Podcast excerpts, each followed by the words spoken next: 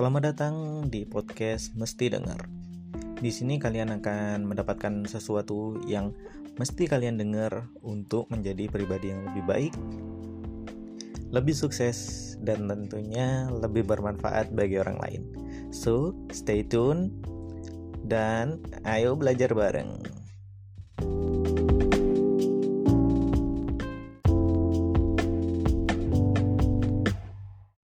Yuk, bersama saya lagi Profesor Y dan kali ini kita akan berada di segmen spesial Ramadan dan uh, di segmen ini kita akan membahas tentang hal apa yang di situ menggagalkan bulan Ramadan kalian untuk mengubah Ramadan kalian menjadi lebih baik lagi.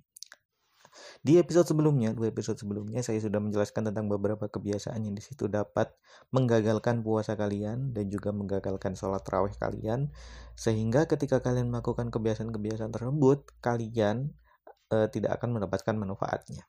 Nah, sekarang uh, di episode ini saya akan menjelaskan tentang beberapa kebiasaan yang harus kalian hindari ketika kalian membaca Al-Qur'an. Nah, karena membaca Al-Qur'an ini merupakan sebuah uh, kebiasaan yang di situ sangat penting sekali bagi umat muslim khususnya ya.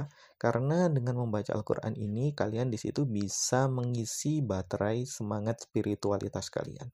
Ketika kalian di situ jarang untuk membaca Al-Qur'an, itu sama kayak eh, HP atau smartphone yang di situ tidak dicas. Ya tentunya baterainya kosong dan kadang pemikirannya itu malah ngelantur ke mana-mana. Nah seperti itu. Itu adalah gambarannya orang-orang yang di situ eh, tidak membiasakan diri untuk membaca Al-Quran.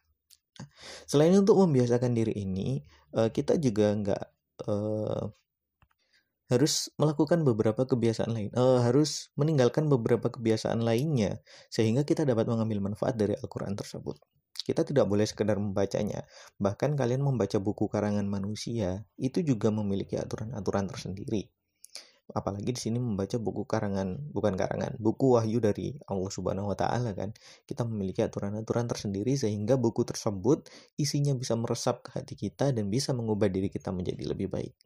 Nah, Oke, di sini saya akan menyebutkan beberapa kebiasaan buruk yang mungkin saya amati dari lingkungan sekitar saya, baik di situ lingkungan pesantren maupun lingkungan pengajian di dekat rumah saya. Nah, yang pertama adalah kebiasaan buruk membaca hanya sekedar membaca. Saya sering kali mendengar banyak orang ya, orang di di daerah saya sini. Mereka membaca Al-Qur'an itu ya hanya sekedar dibaca gitu aja, hanya sekedar bisa gitu aja uh, sama seperti kayak orang membaca puisi ya cuman dibaca gitu aja kayak baca absen gitu. Nah itu kebiasaan-kebiasaan seperti itu menurut saya juga harus dihilangkan. Karena ketika kita di situ terus membaca seperti itu itu esensi atau rasa dari kalimat-kalimat yang ada di dalam Al-Qur'an itu akan hilang. Padahal sebenarnya Al-Qur'an itu diturunkan bukan untuk dibaca dengan datar tetapi dibaca dengan penuh penghayatan dan penuh perasaan. Contoh yang lain yang di situ lebih sederhana dari Al-Quran adalah Undang-Undang Dasar 1945. Banyak dari kita yang di situ ketika upacara, ketika SD dulu, ketika zaman-zaman masih sekolah dulu, eh, kan dibacakan ya Undang-Undang Dasar ini dibacakan. Tetapi mereka masih belum mengerti apa makna dari pembukaan Undang-Undang Dasar ini terus kemudian uh, doa doa itu juga seperti itu. Dibaca ya ya sekedar dibaca gitu aja. Dan itu nggak akan merasuk kan kalau seperti itu semangat nasionalisme kita nggak akan merasuk kalau kita ingin uh, membaca Al-Quran dan semangatnya itu masuk ya pastinya jangan dibaca hanya sekedar membaca tersebut saja. Kebiasaan yang kedua adalah ketika kalian membaca, kalian harus tahu konteks ayat dan juga terjemahannya. Ini merupakan sesuatu yang sulit sebenarnya.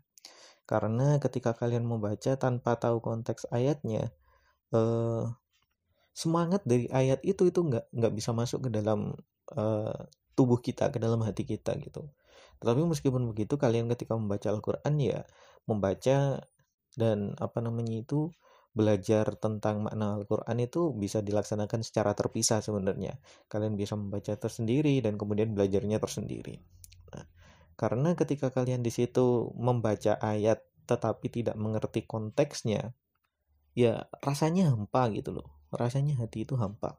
sama iya seperti Undang-Undang Dasar 1945 itu tadi atau mungkin uh, tentang novel lah novel mungkin Romeo dan Juliet ya Romeo dan Juliet itu kan novelnya menyedihkan Nah, tapi ketika kita hanya di situ membaca tanpa tahu konteksnya apa, kita jarang di situ merasa sedih. Meskipun kalian di situ melihat kalimat-kalimat yang menyedihkan di situ, kita mungkin akan uh, mengartikan bahwa oh, ini kalimat-kalimatnya biasa-biasa aja sebenarnya. Nggak ada jarang yang merasa sedih.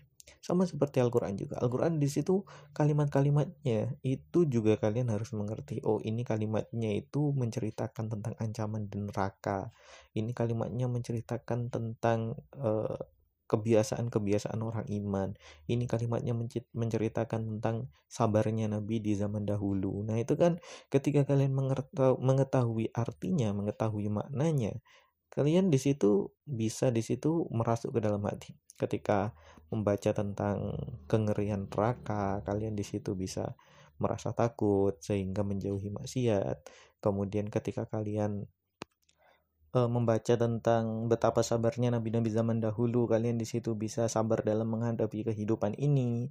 Nah, seperti itu. Semangat-semangat seperti itu, kesabaran-kesabaran seperti itu pasti akan merasuk dalam hati kalian ketika kalian tahu konteks dan makna dari ayat Al-Qur'an tersebut. Dan kemudian yang ketiga adalah tidak merutinkan untuk membaca Al-Qur'an. Nah, ini merupakan sesuatu yang mungkin ketika di bulan Ramadan mungkin mudah saja ya kita merutinkan membaca Al-Quran apalagi di masjid-masjid di situ sudah berbunyi ya di speaker-speakernya itu udah ada bunyi-bunyian membaca Al-Quran bahkan hampir tiap sholat wajib. Dan kemudian eh, orang-orang di situ juga berlomba-lomba untuk membaca Al-Quran. Tetapi ketika di bulan-bulan biasa di mana uh, keduniaan itu mengambil alih pikiran kita sehingga mungkin kita terlalu tersibukkan dengan urusan pekerjaan dengan urusan uh, yang lain sebagainya, sekolah, tugas dan lain sebagainya. Nah, kita di situ benar-benar sangat sulit sekali untuk membiasakan diri dalam membaca Al-Qur'an. Kalau saran dari saya, tips dan trik dari saya itu membaca Al-Qur'an itu adalah dibiasakan sebelum dan setelah sholat.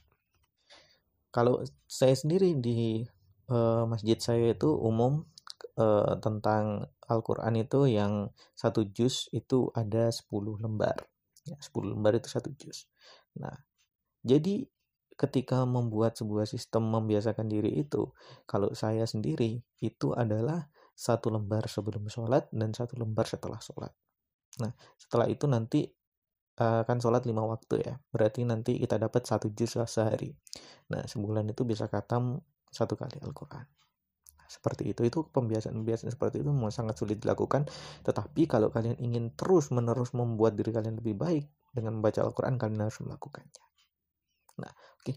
ini tiga de kebiasaan itu. Yang pertama adalah membaca sekedar membaca itu jangan sampai dilakukan. Dan kedua tidak memahami maknanya. Dan kemudian setelah itu tidak rutin dalam membacanya. Tiga kebiasaan itu akan mencegah kalian untuk mengambil manfaat dari membaca Al-Quran sehingga kalian harus menghindarinya untuk menjadi lebih baik lagi di bulan Ramadan kali ini.